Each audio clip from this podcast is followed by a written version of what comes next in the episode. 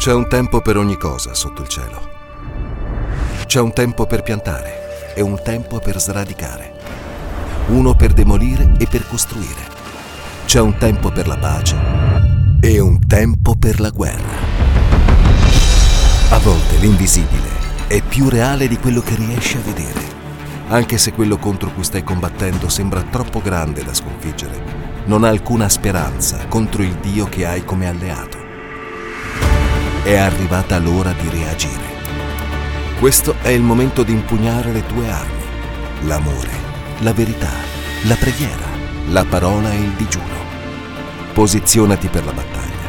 Più vedrai crescere le difficoltà, più dovrai riconoscere l'autorità che il cielo ti ha dato. È il tempo dove Dio ti innalza perché domini sulle circostanze. Chiesa, sei stata creata per un tempo come questo. Le porte dell'inferno non potranno vincerti. Alzati, rivesti la tua armatura. La vittoria appartiene a chi conosce la sua autorità. Preparati a combattere. Fight 2024, l'anno dell'autorità e del combattimento spirituale.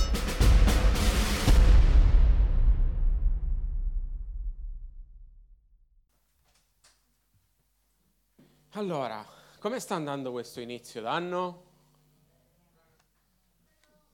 Bello tosto? Solo per me è tosto? Eh? Non è tosto solo per me. Eh? ok. Effettivamente, eh, come eh, la parola profetica che è stata data, fight, l'anno del combattimento spirituale, che io, eh, quando è stata data, mh, mm, non so se vi ricordate, avevamo già cominciato a predicare sul fatto che i, il, gli attacchi si sarebbero moltiplicati. Non so quanti di voi si ricordano.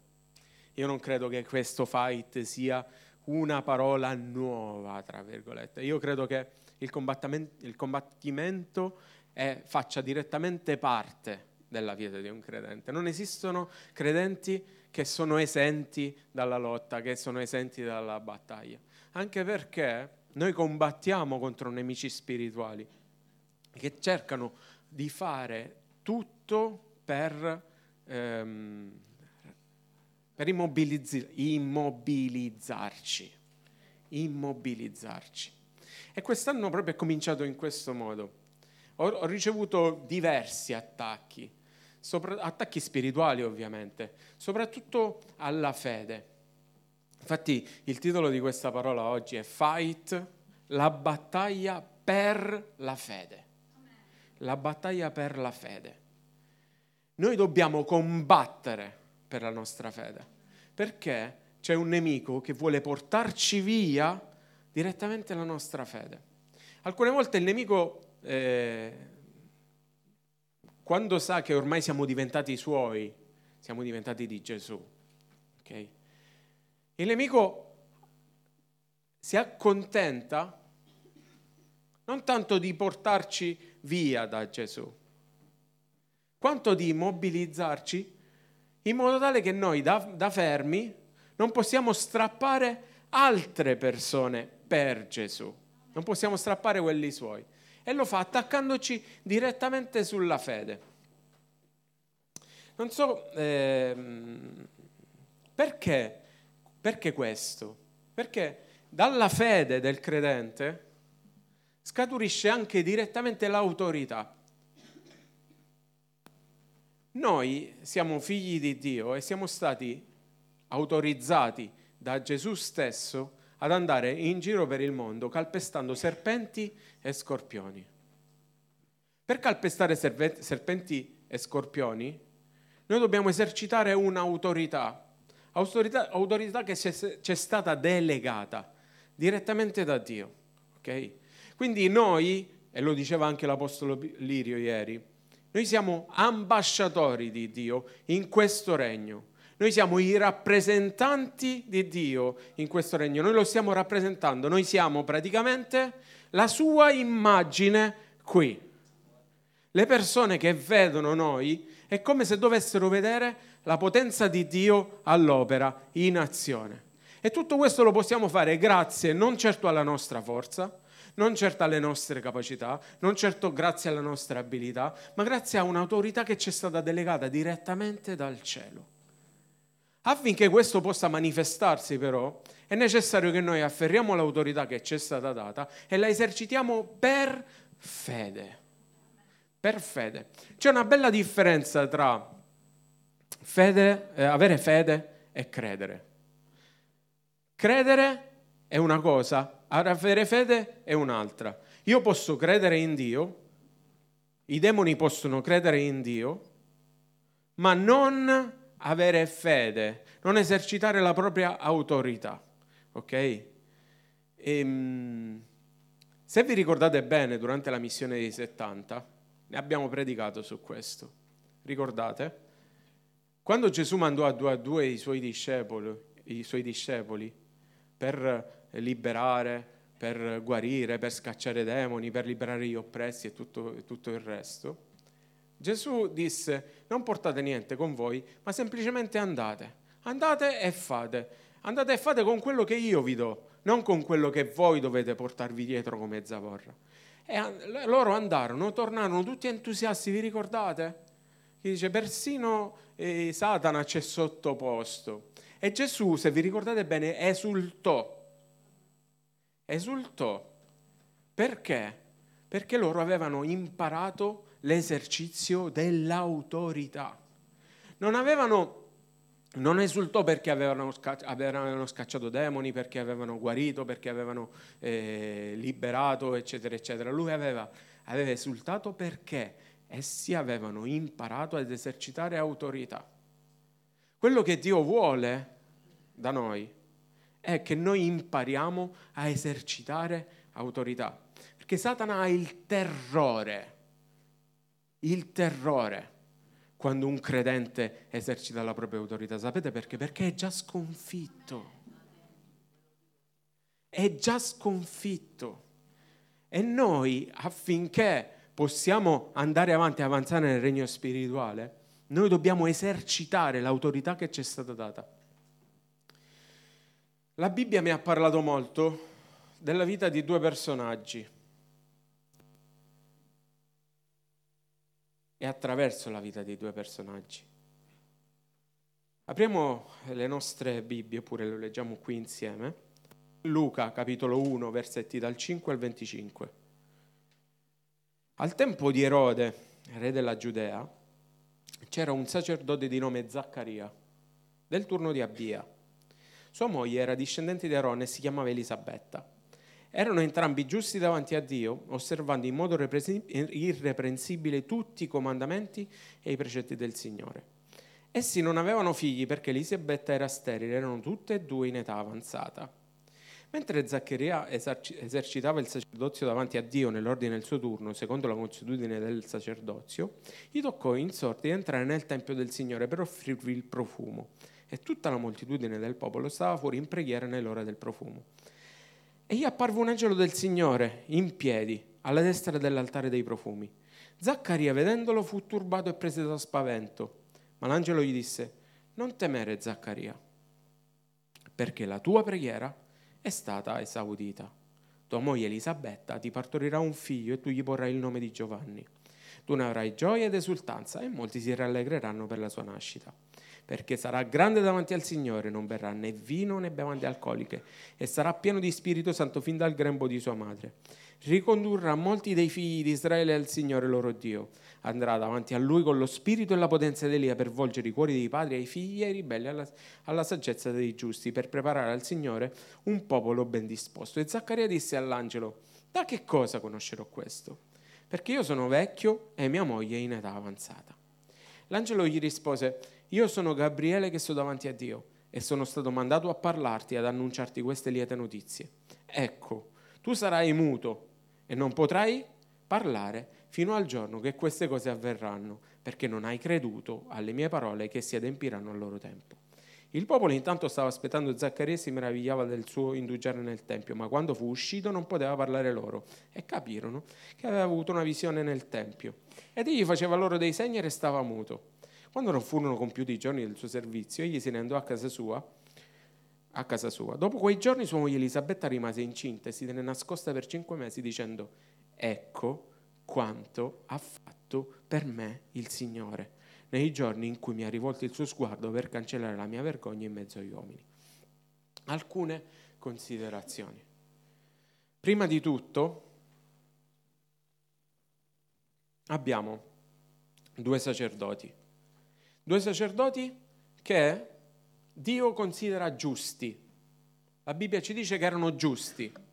Da che cosa deriva la loro giustizia? La loro giustizia deriva dal fatto che conoscevano e mettevano in pratica i precetti. La giustizia di, di Dio è un concetto che si è evoluto nel tempo.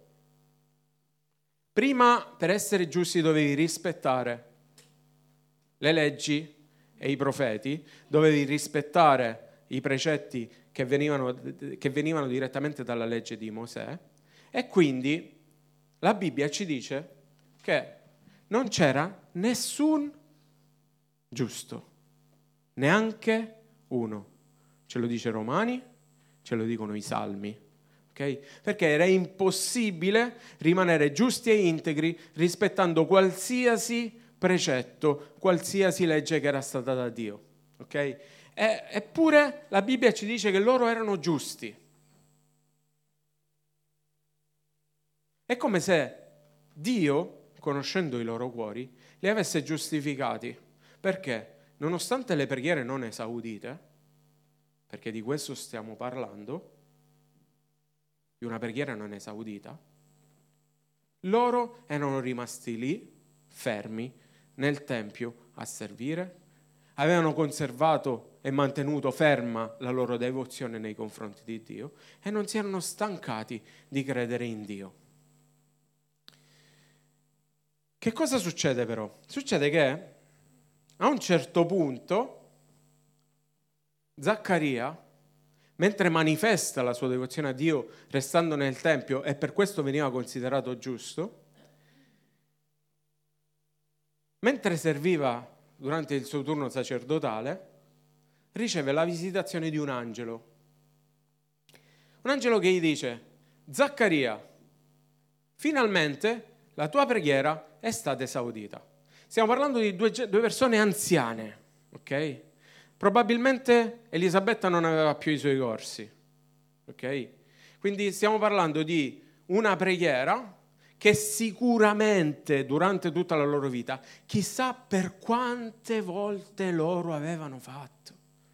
Signore, ti prego, dammi un figlio. Signore, ti prego, dammi un figlio. Anche dal punto di vista di Elisabetta, un figlio significava tantissimo per lei, perché il, il, quella che era la funzione delle donne a quel tempo erano quelle di concepire figli, okay? e soprattutto figli maschi. Elisabetta probabilmente avrà pregato tantissime volte perché eh, a quel tempo chi non riusciva ad avere figli era considerato come se fosse stato maledetto, come se fosse stato punito dal Signore per qualcosa che aveva fatto. Guardate, addirittura per Elisabetta il non avere figli poteva rappresentare anche essere stata essere, poteva essere addirittura mandata a casa di suo padre con una lettera di ripudio perché non aveva figli. Lo dice il Levitico, guardate cosa dice Levitico.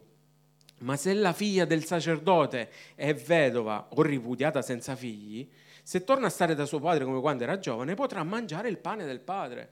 Cosa significa? Significa che quei precetti, quella legge di Mosè che loro conoscevano molto bene, essendo gente devota, gente che, che la Bibbia considera giusti, permetteva ad, addirittura la possibilità che Zaccaria sciogliesse il, il patto matrimoniale mandasse con una lettera di rifu- rifiutasse Elisabetta con una lettera di, rifu- di, di ripudio e la mandasse a casa.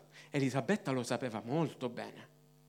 Io posso provare a immaginare quanto loro abbiano provato durante la sua vita a pregare, Dio ti prego rispondermi, Dio ti prego togli la vergogna dalla mia casa, Dio togli la vergogna dalla mia famiglia.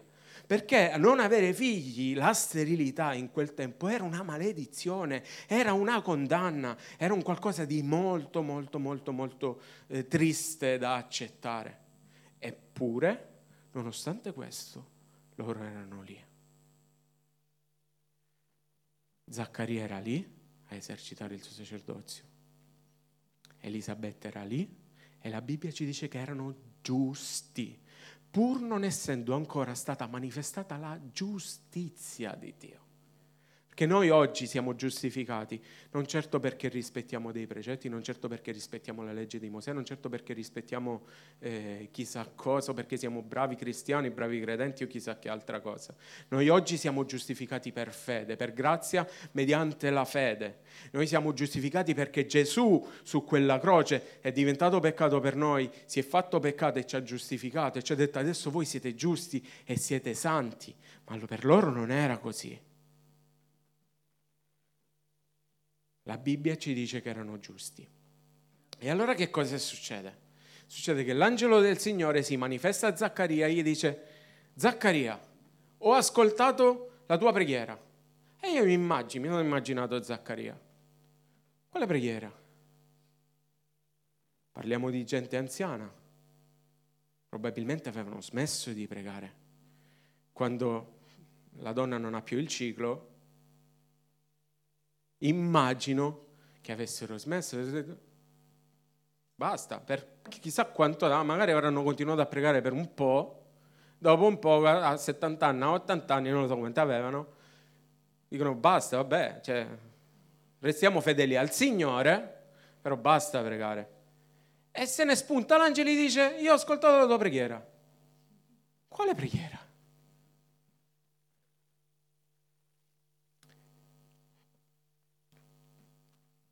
Che cosa succede quindi?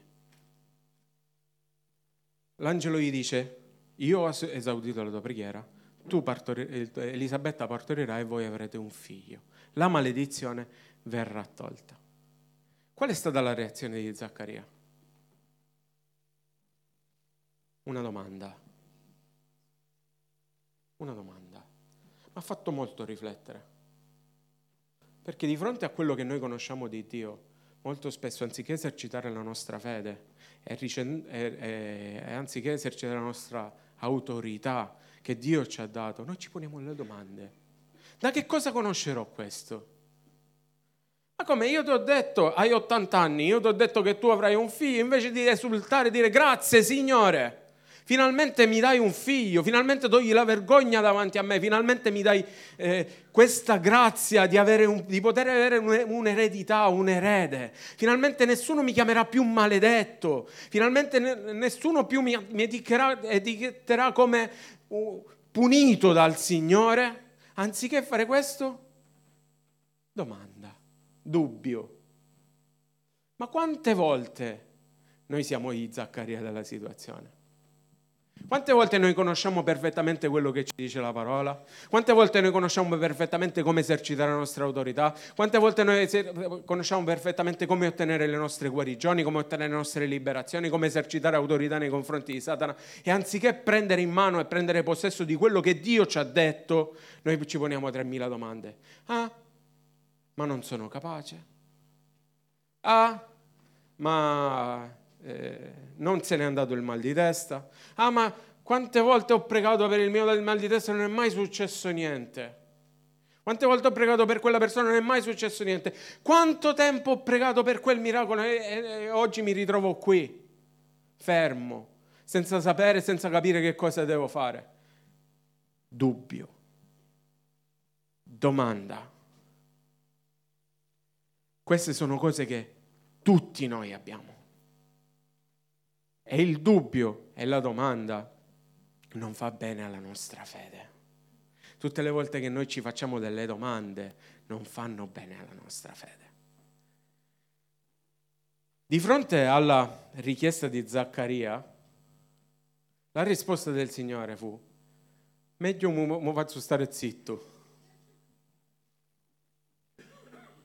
chiudiamogli la bocca.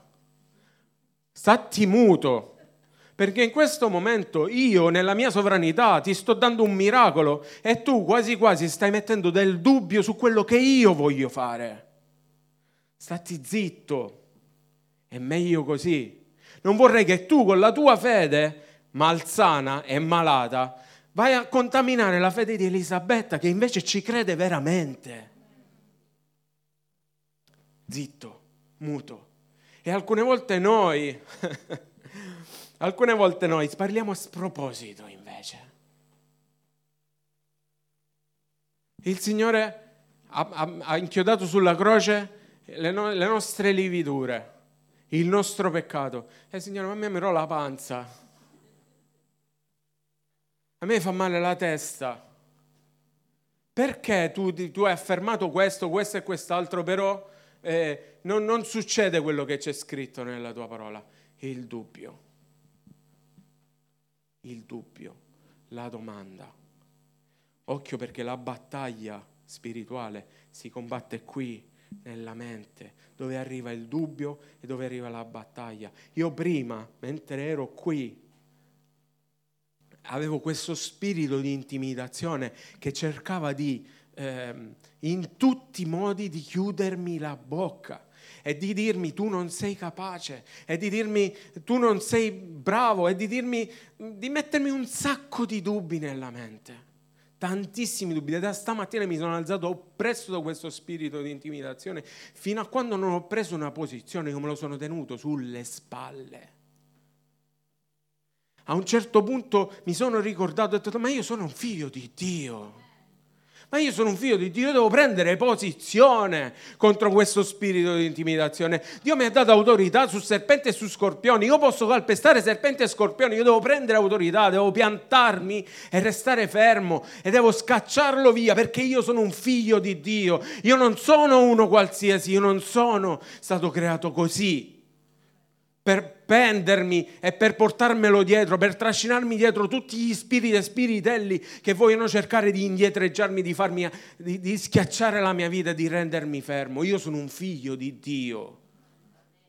Io sono un figlio di Re e ho cominciato a fare la mia battaglia spirituale. E quando ho cominciato a fare la mia battaglia spirituale dentro la mia mente, io ho cominciato a sgridare, ho detto te ne devi andare adesso, perché tu non hai autorità, l'autorità ce l'ho io nei tuoi confronti. Te ne vai tu, non me ne vado io. Te ne vai tu, non resto fermo io. Questa è la battaglia che noi credenti dobbiamo fare contro tutti gli spiriti, contro chi ci vuole tenere legati contro la malattia, contro l'infermità, contro ogni cosa, ma non perché dobbiamo recitare delle formule magiche, noi dobbiamo credere a quello che Dio ha fatto per noi. Noi dobbiamo credere, perché altrimenti vivremo una vita zoppa, azzoppata. Noi possiamo andare in paradiso, noi non perderemo la salvezza. Noi andremo in paradiso perché non, non, il diavolo non ha messo in discussione il fatto che io credessi in Dio. Il diavolo ha messo in discussione la mia autorità. Il diavolo ha messo in, discussione la mia, eh, la mia fede. Mi ha attaccato direttamente lì, dicendo non sei capace. E probabilmente durante tutta la vita di Zaccaria, quando ha visto che la risposta non arrivava alle sue preghiere, lui si era adeguato e si era adagiato a una vita ordinaria, una vita di servizio. Dio lo chiama giusto perché lui ha continuato a servire Dio al Tempio, però probabilmente si era rassegnato, probabilmente aveva abbandonato l'idea completamente del sovrannaturale, accettando una vita naturale. E molti di noi siamo così. Che noi continuiamo a credere in Dio, noi siamo salvati. Quanti di voi credono che noi siamo stati salvati? Però molti di noi hanno anche perso l'idea, hanno abbandonato l'idea di una vita sovrannaturale. Hanno abbandonato l'idea di una vita in cui Dio può operare miracoli anche oggi. in cui Dio ci ha dato autorità per afferrare quella che è la sua promessa, farla nostra e conquistare posizioni spirituali nel regno, in questo regno qui. Quando Satana non può rubarci la salvezza, ci ruberà la fede. Perché rubandoci la fede e rubandoci l'autorità, avrà tanta gente magari che è salvata, ma tantissima altra gente che non può essere liberata. E lui, piuttosto che, che, che eh, andare a fare una battaglia per, per strapparci dalle mani di Dio, preferisce fare una battaglia per rubarci l'autorità che Dio ci ha dato, in modo che noi possiamo stare zitti e buoni. Ok, tieniti la tua fede, tieniti la tua salvezza, tieniti la tua vita carina, la, vita, la tua vita naturale, però stai buono. Non ti muovere, stati fermo. E noi così non diamo fastidio al regno spirituale, non c'è nessun fastidio al regno spirituale, perché siamo lì. Esaltiamo Dio, ah, che bello, lo serviamo, veniamo in chiesa, facciamo i nostri servizi, facciamo le nostre cose, però viviamo la nostra vita. Com'è la stessa vita che aveva vissuto Zaccaria. Una vita in cui continuava a servirlo e nel momento in cui, in maniera del tutta sovrana, il soprannaturale arriva nella sua vita, lui non è pronto a riceverlo. Lui non è stato pronto a riceverlo. Tant'è che per non rovinare quello che Dio aveva fatto, gli ha dovuto chiudere la bocca.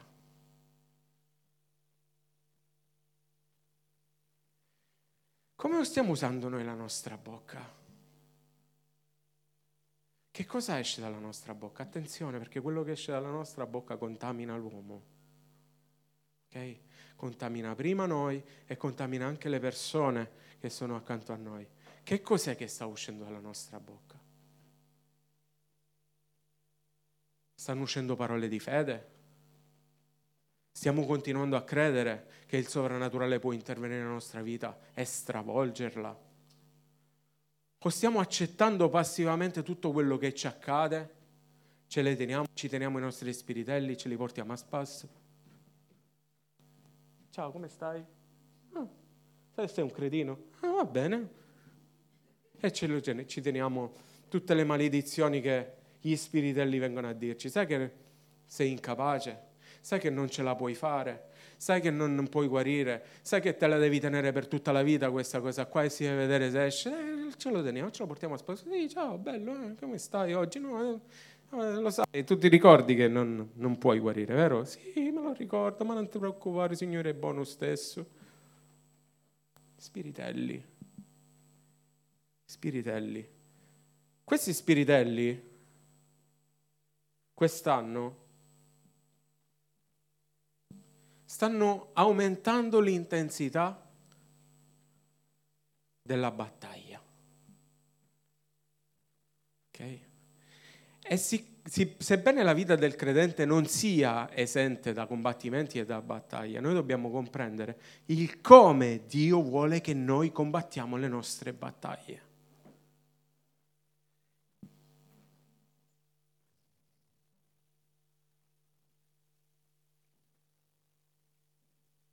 Guardate come reagisce Zaccaria e guardate come reagisce Elisabetta.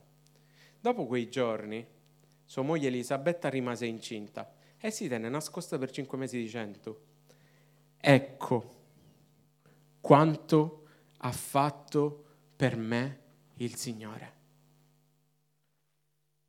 La risposta di Elisabetta è una risposta che a me serve tanto come esempio per comprendere quello che Dio vuole il come Dio vuole che noi afferriamo quella che è la sua promessa. Elisabetta non fa domande. Elisabetta non è assalita dai dubbi. Elisabetta non, non, non si chiede, ma come mai Signore quest'età? Ma non so se riuscirò a portare a, a termine la mia gravidanza. Tutti dubbi che potevano essere leciti e legittimi per una donna anziana, per una donna che non aveva più il ciclo, per una donna che non so neanche se avevano rapporti sessuali dice, ecco quanto ha fatto per me il Signore. ecco quanto ha fatto per me il Signore. Elisabetta riconosce, riconosce che Dio è Dio. Elisabetta riconosce l'onnipotenza di Dio. Elisabetta riconosce, non è per niente meravigliata dal fatto che, eh, che, che, Dio è il Dio dell'impossibile, Dio opera nel sovrannaturale. Elisabetta riceve e accetta il sovrannaturale di Dio. Noi dobbiamo essere pronti ad accettare, ricevere e vivere in funzione del fatto che il sovrannaturale di Dio si può manifestare in qualsiasi momento della nostra vita. Ehi, quanti lo sanno? Diglielo, diglielo alla persona che canta. Il sovrannaturale si può manifestare in qualsiasi momento della tua vita. Diglielo, diglielo, diglielo ancora. Il sovrannaturale si può manifestare in qualsiasi momento. Non sei tu a stabilire il tempo in cui si deve manifestare il sovrannaturale. Il sovrannaturale si può manifestare in qualsiasi momento. Quelli si, sono, si è manifestato il sovrannaturale quando erano vecchi e non c'erano più speranze. Nessuna, zero. Nessuna speranza. E si è manifestato il sovrannaturale di Dio. E Elisabetta non aveva perso la fede a differenza di Zaccaria. Elisabetta ha detto sì, ecco, ecco quello che ha fatto per me il Signore. Guardate, andate, eh, na, na, na. guardate che cosa ha fatto per me il Signore. Mi ha, reso, mi ha tolto la vergogna, ha tolto dalla mia vita la vergogna. Guardate, nessuno mi chiamerà più sterile, guardate, nessuno mi chiamerà più maledetta. Avrò un figlio maschio ed è tutto per grazia di Dio in qualsiasi momento della nostra vita può succedere la stessa cosa a ciascuno di noi. E il diavolo ti vuole fare credere che non succederà mai. Il diavolo ti vuole fare credere che non succederà mai, ma Dio è Dio. Dio è Dio ed è il Dio dell'impossibile ed è lo stesso ieri, oggi e in eterno. E noi questo lo dobbiamo stampare dentro il nostro cuore, nella nostra mente e vivere in funzione di questo, senza mai scoraggiarci, ma continuando a combattere, esercitando autorità. Non ci scoraggiamo, ma continuiamo a combattere. Timoteo, Paolo a Timoteo dice questo. Ho combattuto il buon combattimento, ho finito la corsa, ho conservato la per tutta la sua vita, nonostante tutte le circostanze negative, nonostante gli attacchi. L'Apostolo Paolo alla fine della sua vita ha detto, io ho combattuto, ho corso ma soprattutto sono riuscito a conservare viva la mia fede. Io ho conservato viva la mia fede. Me la, hanno cercato in tutti i modi di rubarmela. Ci ha provato in tutti i modi. Mi hanno morso serpenti, mi, cioè, ho subito naufragi, sono stato lapidato e sono arrivato a morire. Hanno cercato in tutti i modi di dirmi che Dio non era Dio, ma io l'ho conservata. E io ho vissuto una vita che ha manifestato il fatto che ha conservato, nonostante tutto quello che mi è successo. Io ho conservato la fede. Questo è il nostro obiettivo. Dillo alla persona che c'è vicino a te tu hai l'obiettivo di arrivare alla fine dei tuoi giorni conservando la tua fede, non permettere a nessuno di rubarla.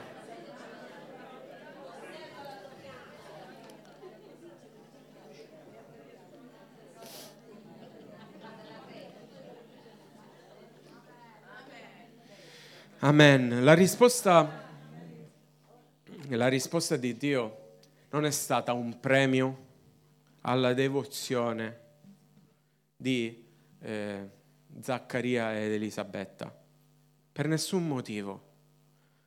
Dio li avrebbe premiati probabilmente lo, lo stesso, perché Dio è sovrano. Okay? Dio è Dio, ha cura e sa quello che vogliamo, sa quello che desideriamo. E probabilmente Dio, anche se loro avessero, non avessero continuato a servirlo come hanno fatto, avrebbe risposto alla sua preghiera. Noi non, non, non, non diamo qualcosa a Dio per ottenere in cambio qualcos'altro.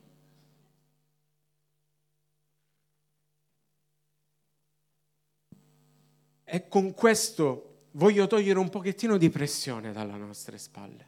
Noi non saremo mai perfetti. Noi non riusciremo mai con le nostre opere, con le nostre capacità, a far cambiare il cuore di Dio. Il cuore di Dio è quello, ok? Lui ci ama di un amore perfetto, lui ci ama di un amore impossibile, lui ci ama di un amore completamente incondizionato. Non saranno le nostre opere a cambiare il suo amore per noi. Siamo noi che dobbiamo cercare di stare attenti e non farci rubare la fede. Perché in un momento o in un altro Dio potrà manifestare la sua il suo sovrannaturale, il suo miracolo nella nostra vita. E non solo questo, la nostra vita deve essere una vita vissuta con la consapevolezza di chi noi siamo in Cristo. E, il fatto che chi noi siamo in Cristo è un qualcosa che noi dobbiamo afferrare e si afferra attraverso la fede. Attraverso la fede. Siete convinti?